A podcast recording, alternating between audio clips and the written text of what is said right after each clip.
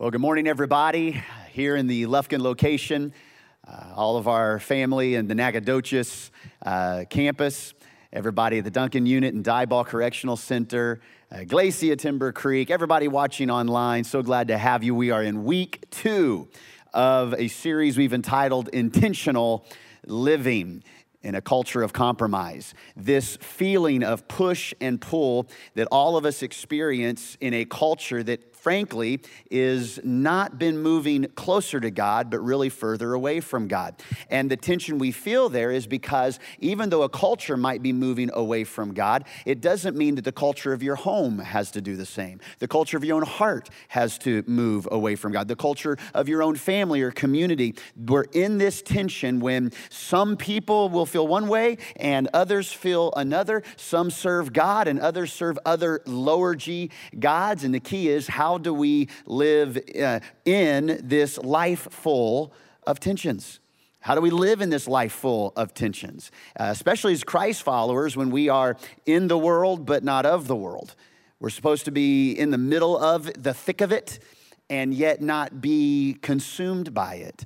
The Bible says later in the book of James that we should be wise as serpents, harmless as doves. Serpents, cunning, quick, uh, agile, doves, uh, approachable, uh, cute. Uh, you know, at, at, the end of a wedding, you might have doves released as the bride and groom run out of the chapel and into the limousine. Uh, very rarely would you see, I don't, I don't know what wedding it would be like, that, that they release a bunch of serpents at the end of the wedding. You know, you got the wisdom and you got this beauty together. And uh, so, in other words, God's calling us to be wise and harmless snake birds. We're supposed to be Timber Creek snake birds. That's our, that's our mascot this year. And we will feel tension in relationships, tension in work, tension in culture. Um, another area is tension is usually felt and defined mostly in the decisions you and I make. We begin to feel tension when we are placed with two decisions, two, three, four, five, and the tension between which one to choose. Uh, one of those decisions would be against right. I'm going to choose the right way or the wrong way. Now, that can be a little bit easier depending upon what question you're asking. What decision? Do I want to burn myself? No, that's the wrong thing. I want to do the right thing and avoid that thing that's going to burn me, right and wrong. But then we feel the tension between I want to do the right thing, but I don't have the discipline to do the right thing. I, I, don't do the right thing and oh, I do the wrong thing instead. We feel the tension. Sometimes we feel tension between something that's right and something that's also right. In other words, it's two jobs and you're not really for sure which one to take. There's pros and cons to both. There's two ways to go, two thoughts that, that can both are okay and acceptable, but you're having to make a choice between the two. That's a hard tension, and your tension is defined and refined in the middle of decision making. Here is where we stand today in our culture. We stand in the tension between when God says, whoa, and culture says, go. When God says, hold up, wait up, dot, dot, dot, stop, and culture says, let's go, go, go, go, faux show, let's head out. How do we respond in this tension? Because this tension, when by, the Bible, when God's word says, no, no, no, no, no, whoa, whoa, whoa, whoa, whoa, whoa, whoa, and culture says, who cares, just go for it, we're living in the tension between the Spirit of God and the Spirit of darkness. And that spirit of darkness throughout the Old Testament is described as the spirit of Babylon. It was a kingdom that came into mighty power as Israel eventually was toppled. The, the chosen people, their, their, their nation was taken into captivity for 70 years by the kingdom of Babylon. And we see this played out, this spirit of tension between the spirit of God and the spirit of Babylon played out right there in the Old Testament. And the book of Daniel is where we've set up camp last week. The book of Daniel is a story of the tension between those two kingdoms God's kingdom in the kingdom of this world. And Daniel finds himself as a teenage boy who is in the middle of Jerusalem. Jerusalem is under siege, attacked, taken over. The Israeli flag is torn down. The Babylonian flag flies high over the palace of rubble. And all of those men and women, instead of being wiped out, instead of being executed up against the wall, they are actually taken captive and they're going to re indoctrinate, they're going to brainwash, they're going to take over not just their city and their nation, they're going to take take over their culture. They're going to take over their identity by giving Daniel new names. His three amigos, uh, uh, Hananiah, Mishael, and Azariah, they're going to be taken over and given new names Shadrach, Meshach, and Abednego. Daniel's given the name Belteshazzar, and they are struggling with identity, struggling with who to be. If you didn't listen to last week's message, I invite you to check out the podcast or go to our app or go online at timbercreekchurch.com so you can get the basis and understanding of where we're headed today because Daniel goes into Babylon and is in captivity for 70 years. It's 605 BC. Daniel is forced into chains and he's forced to walk the road from Jerusalem all the way to Babylon, 700 mile journey. That's leaving Lufkin and walking to Tallahassee, Florida. This is Daniel's journey. In chapter one, he's renamed. Then in chapter two, we see Daniel get his opportunity to excel. Uh, Daniel is not just a slave in the kingdom, but now he begins to excel in awesome qualities. And, the king has a crazy dream. Nobody can interpret it. And so he calls on Daniel. Daniel interprets the dream. Uh, it's, it's this crazy dream about this huge statue, a head of gold, a body of silver, legs of bronze, feet of iron. And, and Daniel says, You're the gold, but there's other kingdoms coming after you. And that whole interpretation of the dream gives Daniel access that nobody else has to the king and to the kingdom. And during this time, Daniel says, Hey, don't just give me access. I got three guys that are really sharp and smart too. They're my compadres, they're my posse, they're my three amigos, Shadrach, Meshach, and Abednego. Can they become part of the kingdom too? And King Nebuchadnezzar invites them in. And then we get into 17 years later. Daniel 1, three years later, we have Daniel chapter 2. 17 years later, we have Daniel chapter 3. And we pick up the story of these three Hebrew children, Shadrach, Meshach, and Abednego, in the middle of a test of their life. Let's take a look. Daniel chapter 3, verse 1. King Nebuchadnezzar, he made an image of gold, 60 cubits high and six cubits wide. That's 90 feet tall and nine feet wide, eight stories, eight stories, about five times the height of the ceiling in the Lufkin location. He set it up on the plain of Dura in the province of Babylon.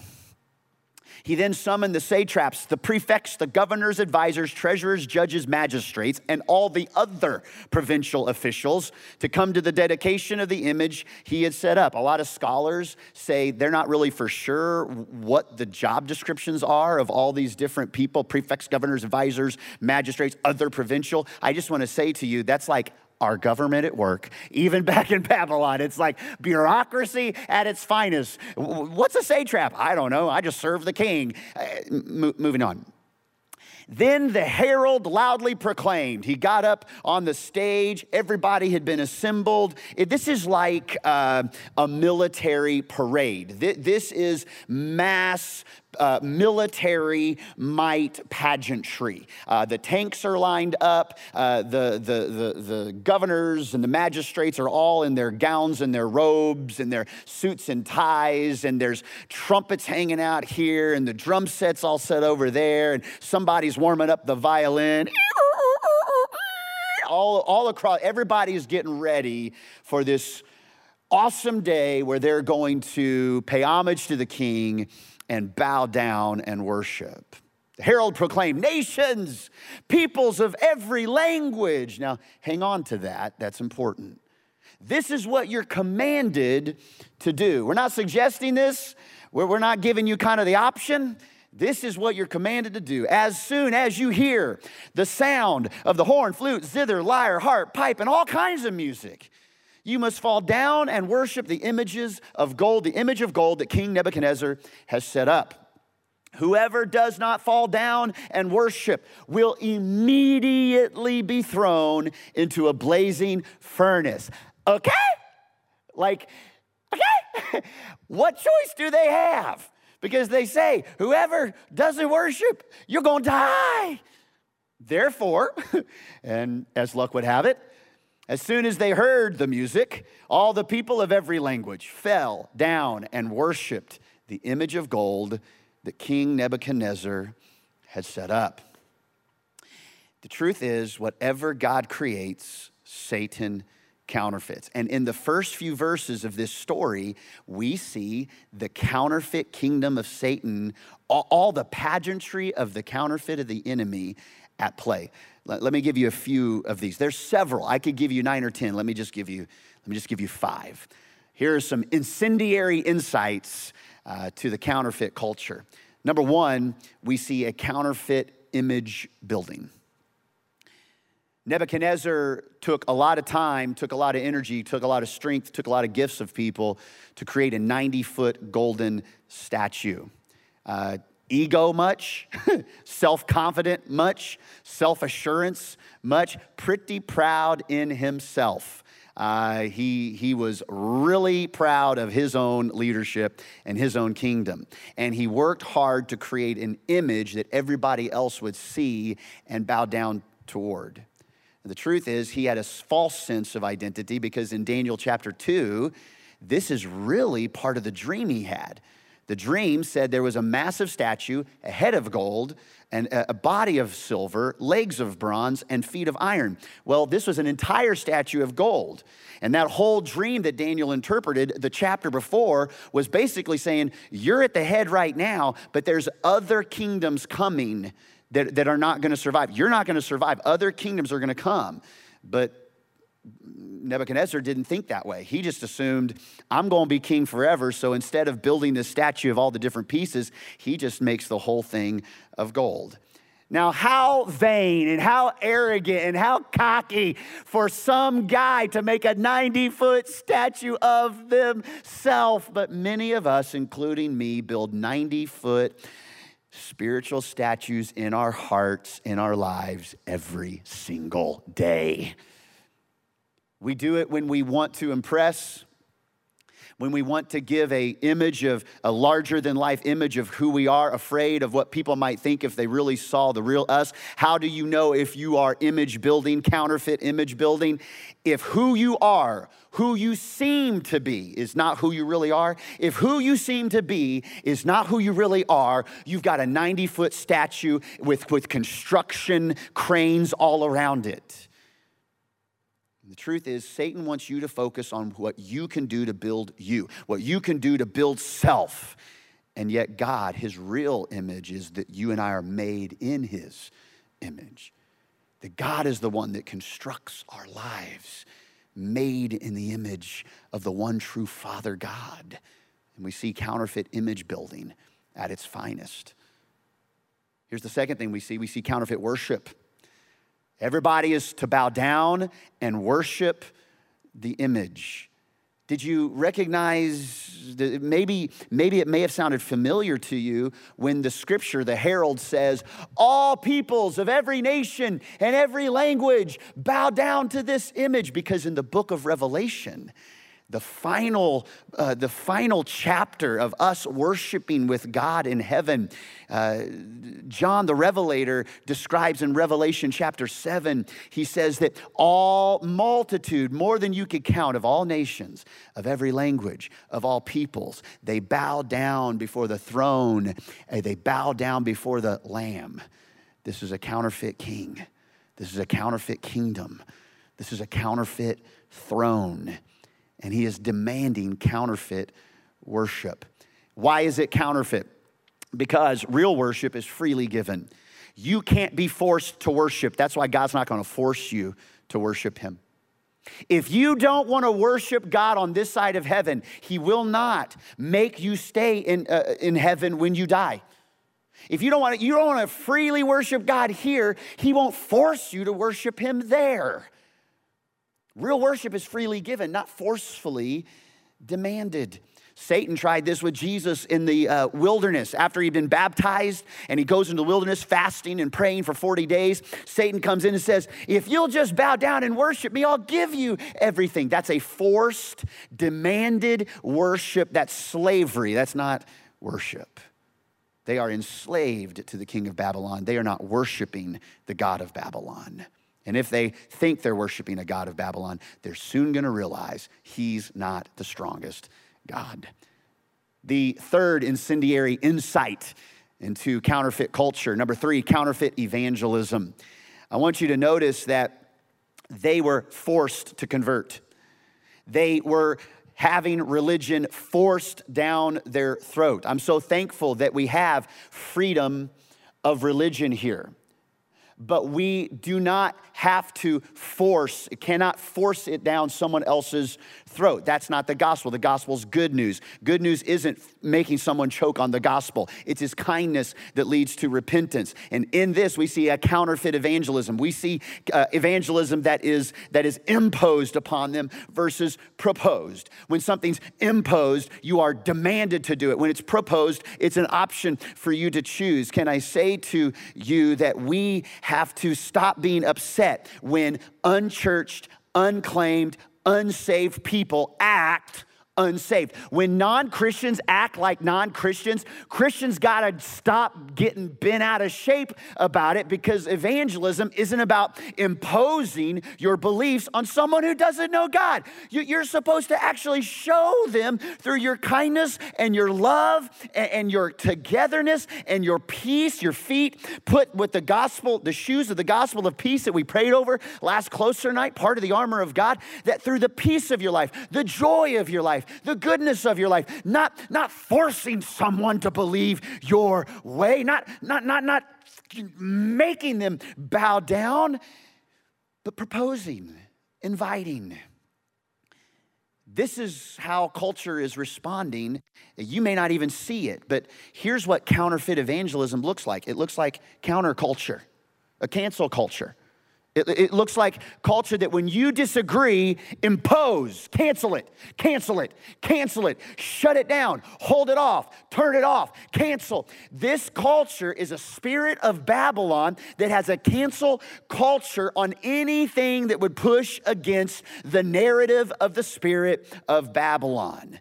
And you and I are invited to have a real evangelism, that instead of cancel culture, we would have conversations some of you need to stop shooting your thumbs off on social media because you're actually shooting your testimony in the face.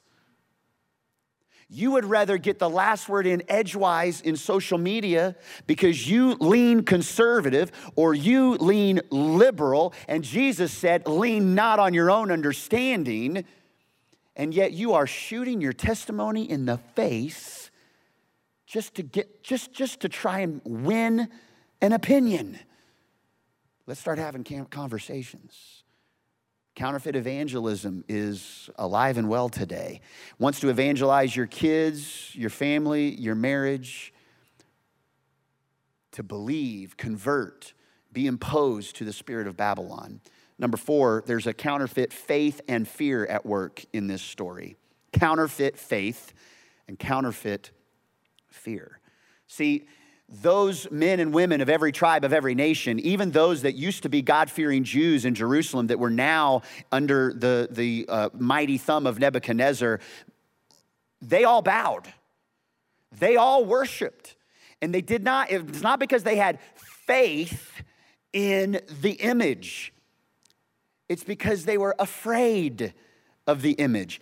And just, just follow me on this fear is faith in the wrong kingdom. Fear is Satan's counterfeit faith. I don't mean about a, healthy fear of, of uh, you know, not just walking into traffic. I, that, that's okay. That's a good safeguard. That's a, that's a fence. I'm talking about chains. I'm talking about being afraid in this culture and in this season. And you being afraid is actually faith at work in your life, but it's not the real faith. It's a counterfeit faith. Fear is faith in the wrong kingdom, in the wrong God, the spirit of Babylon's God. And so what we have to do is we have to understand fear of the Lord is the real, the real faith and the real fear. Bible says fear of the Lord is the beginning of wisdom. Now, when you say fear of the Lord, it's not fear afraid of what might God do because that's counterfeit fear. Churches have gone years actually building counterfeit fear in people, counterfeit faith. The real fear of the Lord is not about, I'm afraid of what God might do, and so I bow down, I'm afraid of him. Fear of the Lord is like having a baby in your hands, and you, are very gentle, you're more gentle than normal. You, you, you don't treat that baby like it's just a load of laundry. You, you, you're precious with it, you're gentle with it, you're, you're slow and careful. You're not afraid of what that baby might do to you, you're afraid of what you might accidentally do to that baby. And that's what fear of the Lord really is. It's, it's not a fear of what God might do, it's a fear of how my actions, how my character, how my convictions, how my conduct might, might grieve the heart of the Lord. And so I'm, I treat him precious and I treat him with wisdom, with, with, with sovereignty, and with holiness. And that's the beginning of wisdom. This culture wants to sell you all kinds of counterfeit wealth in counterfeit image, counterfeit worship, counterfeit evangelism, counterfeit fear and faith. But the fear of the Lord, honoring Him first, no matter what happens out here, no matter what you might face, that's the key. And so, in this moment, Nebuchadnezzar says, Everybody, when you hear the music play, and you've got the, you've got, everybody's getting ready. And he goes, Hit it, hit it.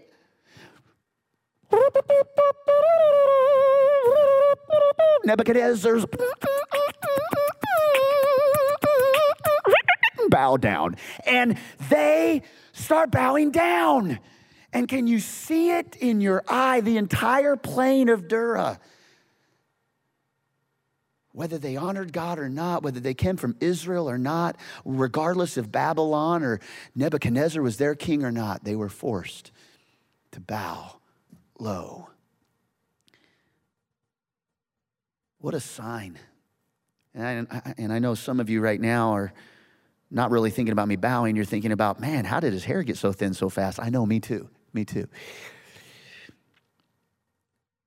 They bow down before the music, they bow down before the golden statue, they bow down before the counterfeit king.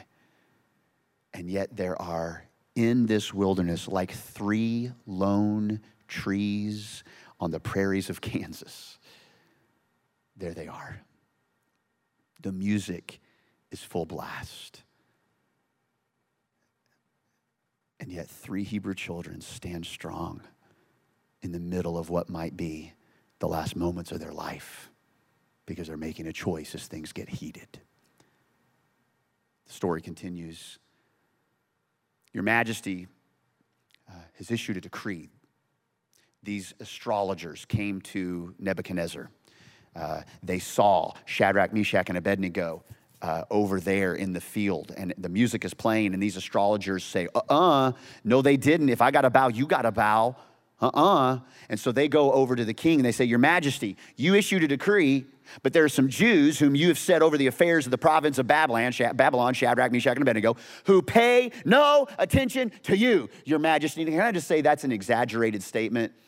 Of course, they pay attention to their majesty. They are officials in the province of Babylon. Uh, Nebuchadnezzar isn't going to let his officials just pay no attention to him. So they are escalating the issue in order to point out the flaw. They're looking at the speck in Shadrach, Meshach, and Abednego, but they want to make it a log to justify their uh, position. Now, Nebuchadnezzar, obviously, being driven by arrogance and pride, furious with rage, Nebuchadnezzar summoned Shadrach, Meshach, and Abednego, and the music kind of dies down, and uh, Shadrach and Benny approach the king in front of everybody, and, and here's what the king says What, guys, is it true?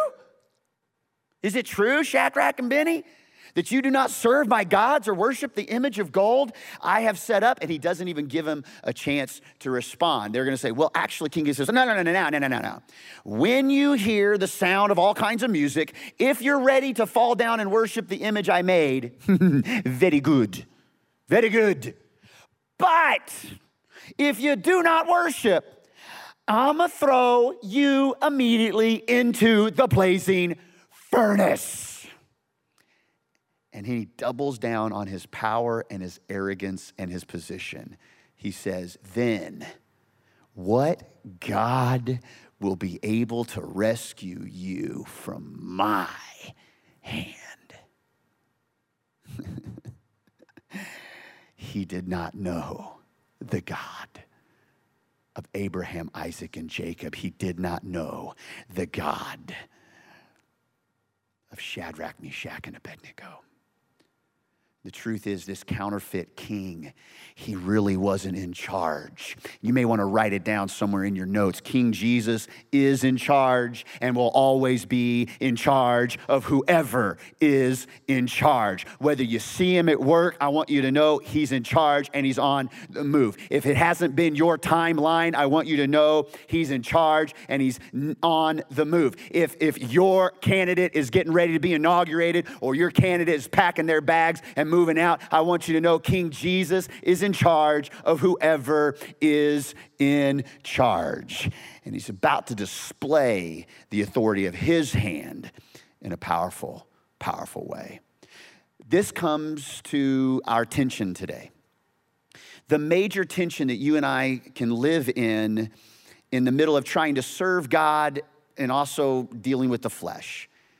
And here it is can I still, write it down, can I still worship God even when I don't get the life I really wanted?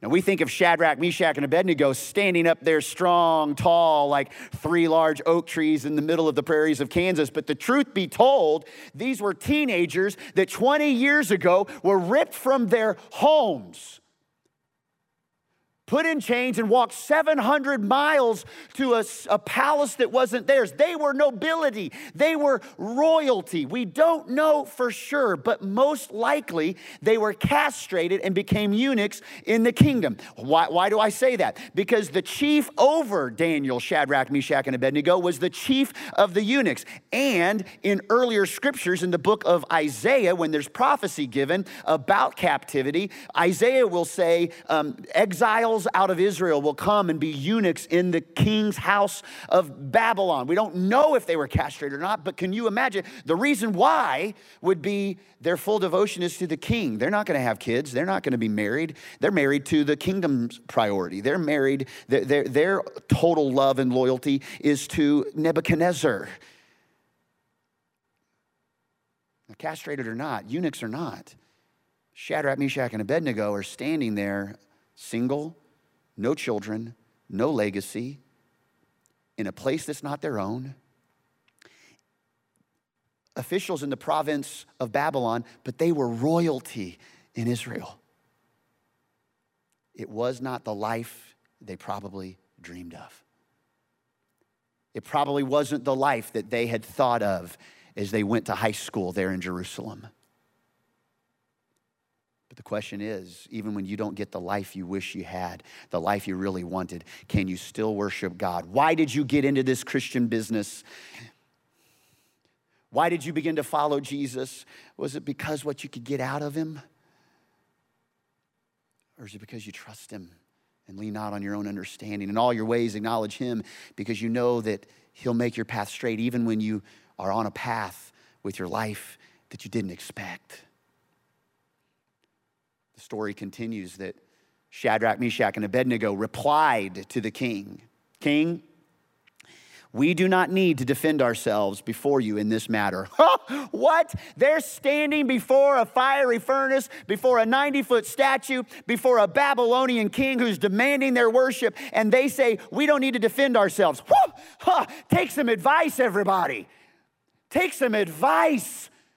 We, we spend so much time defending ourselves these days to people that you're not going to convince. Like you're wasting breath and you're building conflict. Do you know the number one builder of conflict between people? Oxygen. When you give oxygen to a conflict, it escalates it. We don't need to defend ourselves. We're not going to sit here and explain to you all the things. I mean, you ripped us out of our own country. You tore down our temple. You, you took all the sacred things and you melted them down and you used them in your own temple. You did all these things. I mean, you made us eunuchs for crying out loud. You made us, you know, all kinds of stuff. We don't have to defend ourselves. And he says, look, if we're thrown into the blazing furnace, the God we serve, is able to deliver us from it. And he will. This is a nod to what Nebuchadnezzar just said. Nebuchadnezzar said, What God can pull you from my hand. Whoa, he will deliver us from your majesty's hand because your hand is a counterfeit hand. We know the one true hand of God. But now here's where they double down, and here's the harder piece. Because if you grew up in church, spoiler alert, they make it out.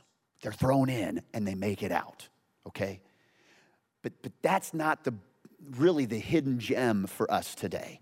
If we're thrown into the blazing furnace, the God we serve is able to deliver us, and He will deliver us from your majesty's hand, and He's gonna happen. Just watch. But here's a very important truth right here. But, they say, even if He doesn't,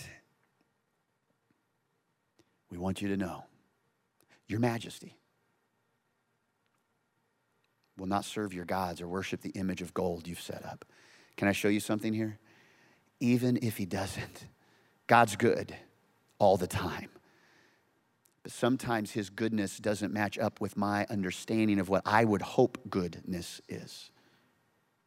Even if he doesn't show up the way I want him to show up, your majesty, we're not going to serve your gods. We're not going to worship the image of gold you've set up. Can I show you something that's a great tool for your own character and mine uh, during this season that we're in as a nation? They are respecting without relenting. Even if he doesn't, he's going to pull us out of your hand. Your majesty. There is still respect without relenting.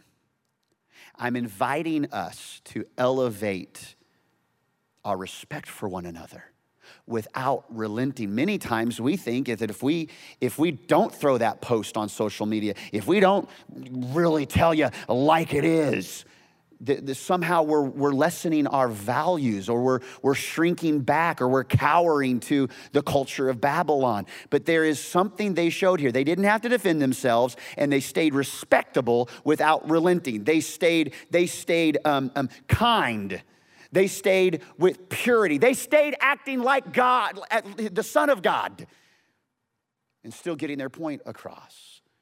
And here's what happens their kindness and their respectability, it didn't go very far because what, what did Nebuchadnezzar do?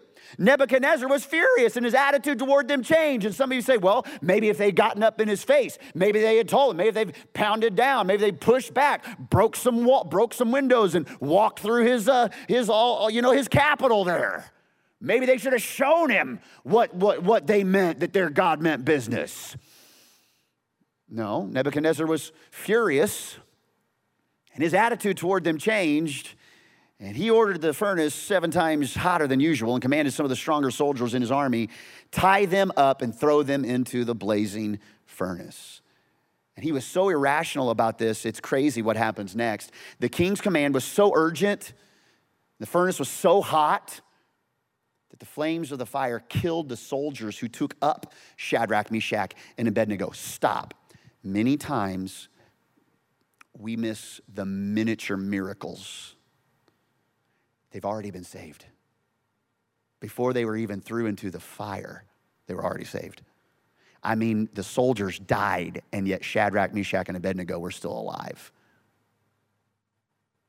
Miniature miracles along the way to your miracle. You may not get the miracle you are looking for, but do not underestimate and do not ignore the miniature miracles that are all along the road that you're traveling as you serve your one true, real, not counterfeit God.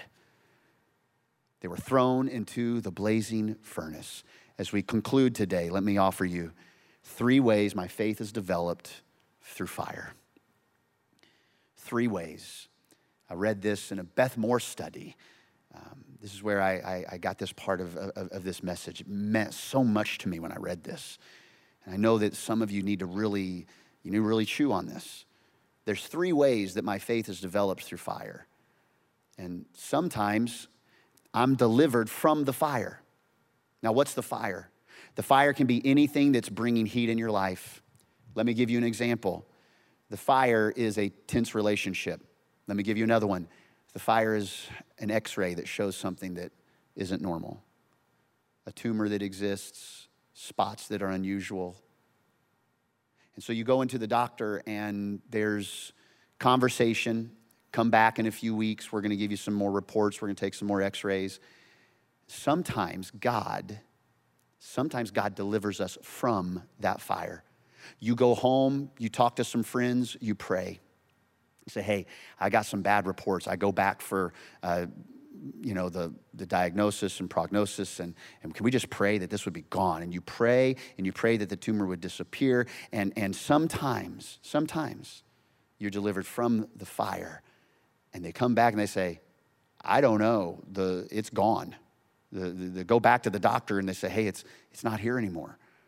Or they say, wow, uh, this, this is different, like it's, it's shrunk down. I, I'm not for sure why this happened. And you say, I can tell you why, because we, we prayed. And when I'm delivered from the fire, from it, my faith is built.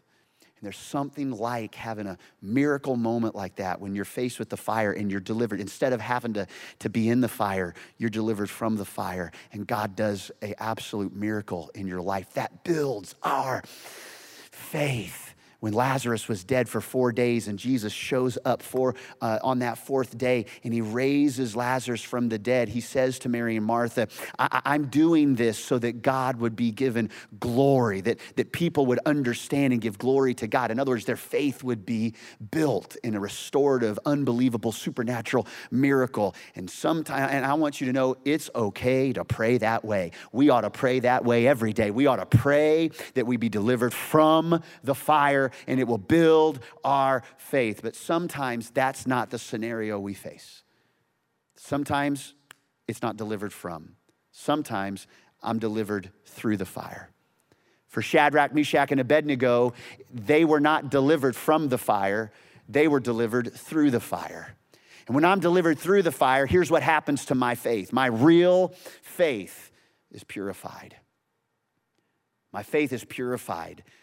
The apostle Peter writes in 1 Peter chapter 1, trials are only to test your faith, to see whether or not it's strong and pure. It's being tested as fire tests gold and purifies it. There's something about fires in your life that you come out, if you hang on to real faith and not counterfeit faith, if you hang on to the God who delivers, when you walk through the fire, you know that when you get through it, there's something you know about God you didn't know before the fire. There's a, there's a preciousness about His presence that you didn't understand and you didn't feel and you didn't grasp and you didn't get into uh, uh until you walked through the fire. There was something about the fire that just purifies your intensity of Emmanuel Emmanuel, God with us. And you'll walk through the fire and you made it across and you're able to tell people, whoa, that was intense, that was hot, that was crazy, didn't know what was gonna happen. But you were refined through that fire. But there's a third way that God delivers us. Sometimes I'm delivered by the fire. I'm delivered by the fire, and my faith is perfected. In other words, I'm delivered by the fire into the hands of Jesus, into the arms of a loving God. That the tumor came, and the prognosis, and the chemo started. And we expected God to deliver from or deliver through. But maybe, maybe it became a reality that God was delivering by. The truth is, you're not alone if you've ever faced that. If you're facing that even now, seemingly, or you face that with a loved one. Jesus understands, He knows what you're going through. Hebrews says it like this fixing our eyes on Jesus, the pioneer and perfecter of faith, perfecter of it, Our faith isn't perfect until we see Jesus face to face. For the joy set before him to perfect that faith, he endured the cross. He endured the fire. He sat down at the right hand of the throne of God. So consider him who endured such opposition so that you'll not grow weary and lose heart. That God loves you that God sees you, that He is a deliverer, and He may deliver you from or through. Ultimately, He will deliver you by, if it's not the others. And you can be in His hands and in His arms, and your faith is perfected. Do not get weary in doing good. Do not get weary in standing strong in a culture of compromise. The story concludes as Nebuchadnezzar sits back on his throne, waits for the smell of burning flesh. His eyes catch something interesting. There, through the fire, he's, he takes a double take and he says, Hey, hey, hey, hey, look, I see four men walking around in the fire, unbound, unharmed, walking around. The fourth looks like a son of the gods. Can I tell you? Look, look at their posture. They didn't just go in there and go, no, they're walking around. I don't know if they're singing a song together, you know? We didn't start the fire. That, that's terrible. let's get fired up. No, I don't know what they're singing. I don't know what they're doing, but they're walking around to their own music, to their own harp, to their own drums, to their own horn, and they're not alone. It's the Son of the gods. He didn't know what he looked like, but he was seeing Jesus with them. Isaiah, 150 years earlier, would pen the words that when you walk through the water, when you go through the fire, I will be there with you. He never leaves, he never forsakes. No matter how he delivers you through, with, from, or by it, he's gonna be with you no matter what. And Nebuchadnezzar jumps off his throne and he approached the opening of the blazing furnace and he shouted, Rakshak and Benny, servants of the Most High God, come out, come here. Notice that he didn't say, hey, and you fourth guy, come on out too. Would, he's probably like, I don't know if I wanna mess with that guy because he had met his match for sure. So Shadrach, Meshach, and Abednego came out of the fire. They saw that the fire had not harmed their bodies, nor was a hair of their head singed. Their robes were not scorched. God is in the details of your life, everybody. And there was no smell of fire on them. That's crazy. I can't order fajitas at Cafe Del Rio without coming home smelling like fajitas. I can come home, my wife's like, were you at Del Rio today? Like just the, the, the, heat of the fajitas are on me, let alone the smell of smoke from a blazing furnace that, that executes the soldiers within a few feet of the entrance. God is in the details. He sees you in your fire. It's not a matter of if you'll ever walk through it, it's a matter of when. It's a not a matter of if you'll bow, it's to whom you will bow. Because everybody's bowing to something. Can I conclude with this one thought? I want to give you this very dangerous counterfeit incognito. It's this counterfeit reality that's at the very end of this story. And when you first read it, it sounds good but there's a danger in it. It's a very dangerous counterfeit that you and I, if we're not careful, it begins, it, it exists in our life without even knowing it incognito. Okay, here's, here's what happens. At the end of this story, after Shadrach, Meshach, and Abednego walk out and they're like, whew, man, we made it. You know, they, they're like, yeah, yeah. Here's what Nebuchadnezzar, he said, wow, praise be to God Praise be to the God of Shadrach, Meshach, and Abednego. Hallelujah. Who has sent his angel and rescued his servants. I mean, he sounds like preacher Nebuchadnezzar now, not King Nebuchadnezzar. He goes on to say, Oh, I want to tell you somebody. They trusted in him and they defied the king's command and were willing to give up their lives rather than serve or worship any God except their own God. Can I get a witness? King Nebuchadnezzar says. Nebuchadnezzar finishes by saying, Therefore, I decree. The beginning of this chapter, he's decreeing everybody bow down to me. If you don't bow, you're going into the furnace. And here he says, Therefore, I decree that the people of any nation or language who say anything against the God of Shadrach, Meshach, and Abednego. Oh, he's so close. He's so close. And here's how he finishes If you say anything against the God of Shadrach, Meshach, and Abednego, you will be cut into pieces and their houses be turned into piles of rubble. For no other God can save in this way. What? Sounds really evangelistic. Almost sounds like Nebuchadnezzar had a salvation experience. Almost sounds like Nebuchadnezzar got close to the power of the one true king. But there's something in Nebuchadnezzar that can be in you and can be in me, and it's a counterfeit surrender. See, Nebuchadnezzar came face to face with the blazing glory of Almighty God. But he still, when he decreed, he could have said, Therefore I decree, tear down this statue music turn up and let's let's give music and let, let's turn up the music and, and let's honor this God who is in the furnace with, with these men. I, I'm going to step down and I'm, I'm going to bow towards that son of the gods in that fiery furnace.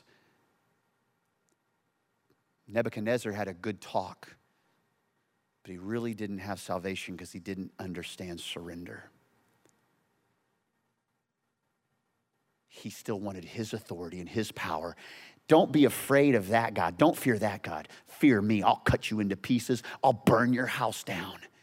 And his pride clouded his opportunity for salvation and real surrender. Friends, listen to me now. This week is an important week in our nation's history. The last two weeks have been important weeks in our nation's history. These last year, this last year of uh, election time has been crazy in our nation's history.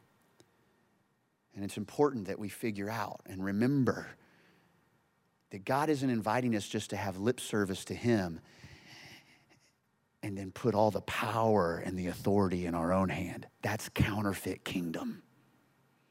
That's counterfeit surrender. So, what's the anti venom? What's the antidote? Put your image in who God is, who He made you to be. Worship Him in spirit and in truth. Our last closer night is this Wednesday night at the Nacogdoches campus. Come on, let's put away our counterfeit worship and let's go all in this Wednesday night. Evangelism, propose instead of impose, invite people to the goodness of God. Faith, knowing God can do even when you don't see even if he doesn't free you the way he thought he would, you would, you would be freed. If he doesn't turn out the way that he thought it should turn out, that we can have faith and fear of a holy, good God that's still in charge of whoever's in charge and truly choose surrender over control. Now, you do that. You live in that tension in a culture of compromise. And there will be kings and other people that will look to you and say, Whoa, I want to know more about that kind of God that walks with you through the fire. Would you pray with me today? All locations, close your eyes, bow your heads. And Father, I, I ask if there is anything counterfeit, if there's any spirit of Babylon, spirit of darkness, eradicate it, illuminate it, show it so it can be gone God, may we lean into who you say we are, not who this culture begs us to be. That we would worship you in spirit and in truth, not, not feel like we are pushed into a relationship with you, but you give us the freedom to worship. Lord Jesus, that we would truly then choose surrender. Is there any area in my life I've yet to surrender, to relent, to, to let go of control? I've allowed pride to build statues in my life. I've let pride mm, uh, cause me to be about me about you. And today, Lord Jesus, we, we exchange all of that fake monopoly, counterfeit Babylon spirit for the one true God. We even take the counterfeit fire of what we're afraid of, and we invite you, God, to be the all consuming fire that refines us, that walks with us ultimately perfects us when we stand face to face with you. We ask it all in the mighty, powerful name of Jesus. And everybody said, Amen.